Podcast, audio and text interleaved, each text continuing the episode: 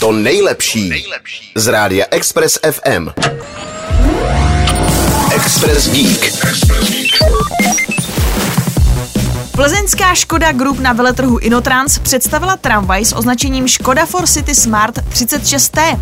Vznikla pro německou společnost, která zajišťuje městskou hromadnou dopravu v Mannheimu, Heidelbergu a Ludwigshafenu a také regionální linky mezi těmito městy. A právě tím je nová 30-metrová tramvaj výjimečná. Ve městech jezdí jako tramvaj a mezi nimi jako taková vlakotramvaj.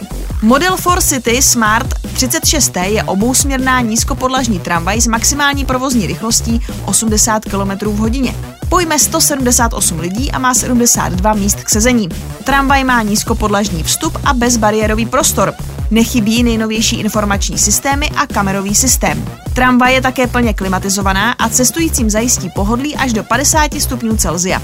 Škoda celkem vyrobí 80 vozidel v celkové hodnotě 7 miliard korun. 12 z nich je 60-metrová Škoda For City Smart 38T, nejdelší tramvaj na světě.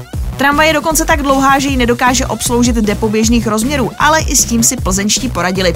Vozy je možné rozpojit a pro pojíždění v nízkých rychlostech poslouží minimalistický ovládací panel ukrytý ve spojích. Express Geek. Poslouchejte nás i na rádiu Express FM. Další informace o živém vysílání na expressfm.cz.